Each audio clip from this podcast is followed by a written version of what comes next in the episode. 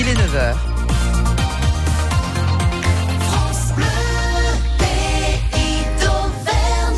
C'est l'heure de l'info Isabelle Godin. Et la journée d'aujourd'hui s'annonce encore chargée sur les routes auvergnates. Le plus dur est passé hier. Hein. La journée noire s'est confirmée avec plus de 700 km de bouchons cumulés. Alors pour aujourd'hui, rassurez-vous, ça sera un peu moins compliqué, mais c'est encore du orange dans le sens des départs. Orange également pour les retours en Auvergne-Rhône-Alpes.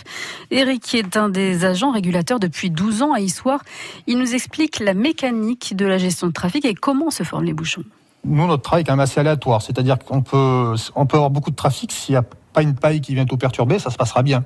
Après, il suffit d'une petite paille, d'un véhicule en panne, mal placé, par exemple, dans les virages de coude. On va neutraliser une voie. Et cette neutralisation, on va la traîner, je dirais, presque toute la journée. Parce que ça va créer un bouchon sur le coup qui va faire un accordéon derrière. Ça va décaler ce bouchon à d'autres secteurs. Ça va. Alors que s'il n'y avait pas eu ce véhicule, tout se passait bien. Il suffit de pas grand chose et puis c'est souvent c'est pas prévisible de toute façon. Après, là où on a des fois des soucis, ça va être par exemple euh, la reprise du trafic en début d'après-midi. Les gens sont arrêtés sur les aires quand ils vont sortir des aires de repos. Aux alentours de 14 heures, ça va recharger un peu plus le trafic. On arrive à des pointes là. Ou après, nous, c'est le matin, les gens qui partent de Paris euh, très tôt le matin et qui vont arriver sur notre secteur. Eric qui est encore aux commandes du centre de gestion du trafic à Issoire aujourd'hui, une journée orange. Aux États-Unis, les autorités parlent d'une attaque raciste après la fusillade au Texas. Un homme de 21 ans a tiré sur les clients d'un supermarché euh, d'El Paso très fréquenté par la communauté hispanique. On compte au moins 20 morts et 26 blessés dans cette grande ville frontalière du Mexique. Jusqu'à 3000 clients se pressaient dans ce centre commercial pour faire leurs courses au moment du drame. Avec 20 morts, c'est le bilan le plus lourd de l'année aux États-Unis qui a vu 249 fusillades de masse, soit plus d'une par jour en 2019. Une centaine de personnes se sont rassemblées à Clermont-Ferrand pour euh, dénoncer les violences policières et rendre hommage à Steve Canisso hier. Une centaine de personnes également au Puy-en-Velay. À Nantes, la police a procédé à 42 interpellations après des face-à-face tendus avec les forces de l'ordre. Et puis Isabelle, c'était il y a une semaine, hein, une mini tornade frappait la ville de Vichy dans l'Allier. En quelques minutes seulement, plusieurs arbres centenaires, des peupliers, des pins, des tilleuls ont été arrachés. Aucun blessé, mais des dégâts très importants. Depuis, tout le monde s'emploie à réparer au plus vite, comme au golfe de Bellerive-sur-Allier, durement touché. Michael Chaillot.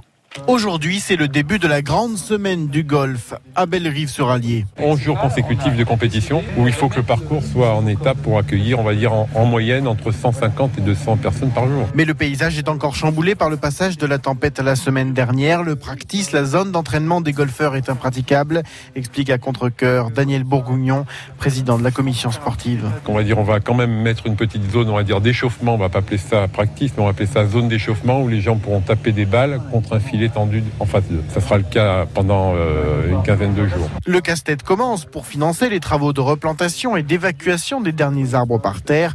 Si le golf privé pense à lancer une collecte sur Internet, la ville de Vichy va, elle, devoir puiser dans son budget, comme l'annonce le directeur des espaces verts, Dominique Scherer. La ville de Vichy a, pour euh, coutume de privilégier quand même euh, son patrimoine arboré et a déjà un budget annuel à, à consacrer. Heureusement, il n'y a qu'une partie de la ville qui est touchée, donc ça veut dire qu'on va certainement euh, concentrer euh, les prochains budgets sur euh, ces zones touchées. 200 arbres sont à abattre et donc à replanter sur 500 touchés, quasiment le même nombre que lors de la tempête de 1999 qui avait sévi pendant deux jours. Cette fois-ci, les dégâts immenses ont été faits en seulement quelques minutes. Du golf à Vichy, mais aussi du foot. En tout cas, les joueuses du Paris Saint-Germain y font leur stage de pré-saison. L'occasion de décrocher un autographe, d'autant qu'une partie de l'équipe a participé au mondial.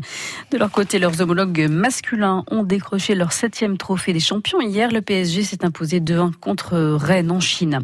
Francky Zapata a réussi ce matin son défi de traverser la Manche en flyboard, une sorte de planche volante. Il avait décollé peu après 8h15 de Sangatte, dans le Pas-de-Calais. S'est posé en Angleterre après avoir parcouru les 35 km de Détroit debout sur sa machine volante. Julien Alaphilippe doit participer aujourd'hui à la ronde d'Aix-en-Provence, une course qui ressemble à un tournoi avec huit coureurs qui prennent le départ pour une course de 10 minutes. On croise les doigts pour que ça lui réussisse mieux que la classique à Saint-Sébastien. Il a dû abandonner hier après 90 km de course. Oh, mais